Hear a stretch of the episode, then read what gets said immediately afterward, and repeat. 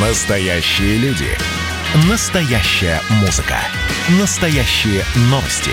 Радио «Комсомольская правда». Радио про настоящее. 97,2 FM. эм. Был бы повод. Здравствуйте, я Михаил Антонов, и эта программа «Был бы повод». 25 декабря на календаре и рассказ о событиях, которые происходили в этот день, но в разные годы, ждет вас сегодняшняя передача. 1934 год. Перед самым Новым годом в советских кинотеатрах показывают новую комедию «Веселые ребята». Первый музыкальный комедийный фильм снимают почти три года. Режиссером выступает ученик и друг Сергея Эйзенштейна Григорий Александров.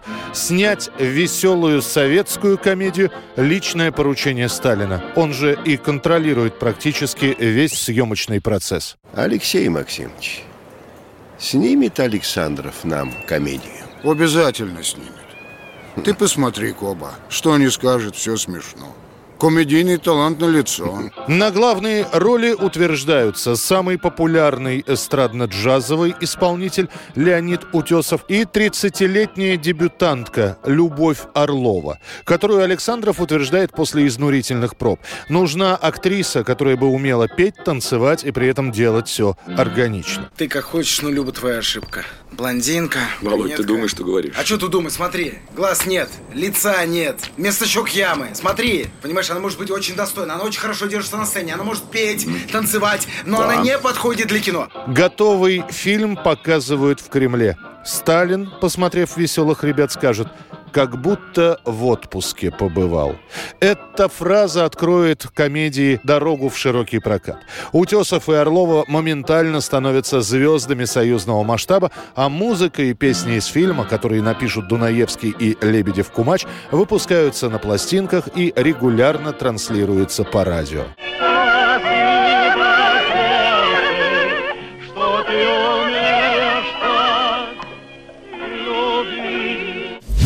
1977 год. В самый разгар Рождества из Швейцарии приходит сообщение в возрасте 88 лет 25 декабря умирает легендарный Чарли Чаплин. Praise continues to come from the greats of the entertainment world about Charlie Chaplin, who died yesterday in his sleep in Geneva, Switzerland at the age of 88. Чаплин весь 1977 год чувствовал себя не очень хорошо. Одолели болячки, о том, чтобы заниматься кино, не могло быть и речи. Свой последний фильм Чаплин снял 10 лет назад. Это была «Графиня из Гонконга» с Софи Лорен в главной роли, но эту ленту разгромили критики, и Чаплин отошел от дел. О нем о великом актере немого, а после и звукового кино вспомнили лишь в 1972 году, когда Чаплину разрешили краткосрочно посетить США, чтобы Чарльз Спенсер Чаплин получил почетный «Оскар» по совокупности заслуг. Да, и еще его имя мелькнет в новостях в 1975 году, когда английская королева посвятит своего земляка в рыцари. После этого Чаплин уже не покидает Швейцарию, в которой живет постоянно с середины века. Он так и не простил американцам, которые вынудили его покинуть страну, обвинения. Я напомню, что обвиняли Чаплина в симпатиях к коммунистам. 25 декабря 1977 года семья Чаплина собралась отпраздновать Рождество. Пригубив шампанское, Чарли сказал, что ему нужно отдохнуть. И попросил разбудить его через несколько часов. Когда спустя это время прислуга войдет в комнату, Чаплин будет уже мертв, скончавшись во сне от сердечного приступа. 1991 год, 25 декабря в 19.00 по центральному телевидению в последний раз официально выступает президент Советского Союза Михаил Сергеевич Горбачев, который заявляет о своей отставке. Принимаю это решение по принципиальным соображениям. После подписания Беловежских соглашений, которое проходило без Горбачева, судьба президента СССР, по сути, предрешена. Было только непонятно, досидит ли Горбачев свой срок до конца или уйдет сам. Горбачев предпочитает последнее. Собственно, после подписания документа о создании СНГ, Содружества независимых государств, сама должность президента Союза Советских Социалистических Республик становится номинальной. Союза нет. Какой уж тут президент.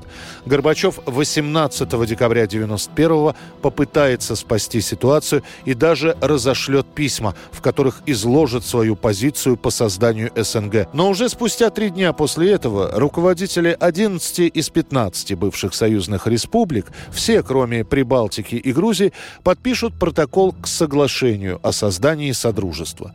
После этого Горбачев поймет, надо уходить. Он выступит с короткой речью. Еще не закончил я речь. Борис дал команду снимать флаг и поднимать российский флаг.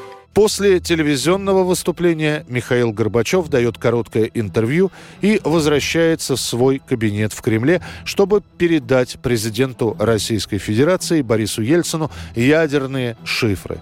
Прощальная встреча между Горбачевым и Ельциным так и не состоится. Шифры получат из рук уже бывшего президента, тогдашний министр обороны Евгений Шапошников.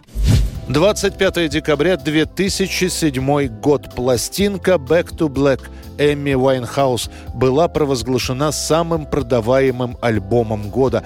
Причем статистика касается не только США и Британии, этот диск, эта запись занимает первые места и в других странах. Сыграла на популярности альбома не только действительно хорошие песни, но и личность Эмми. В тот 2007 год ее имя и ее изображение фактически не сходит со страниц таблоидов. Уайнхаус едва не погибла от передоза. Певица ложится в реабилитационную клинику. Эмми сбегает из клиники спустя пять дней незадолго до наступления 2008 года отец Эми Уайнхаус скажет, что если так и будет продолжаться, то развязка наступит очень быстро. И действительно, быстро. Эмми не станет через три года, а пока, под конец 2007 она наслаждается популярностью и не думает о смерти.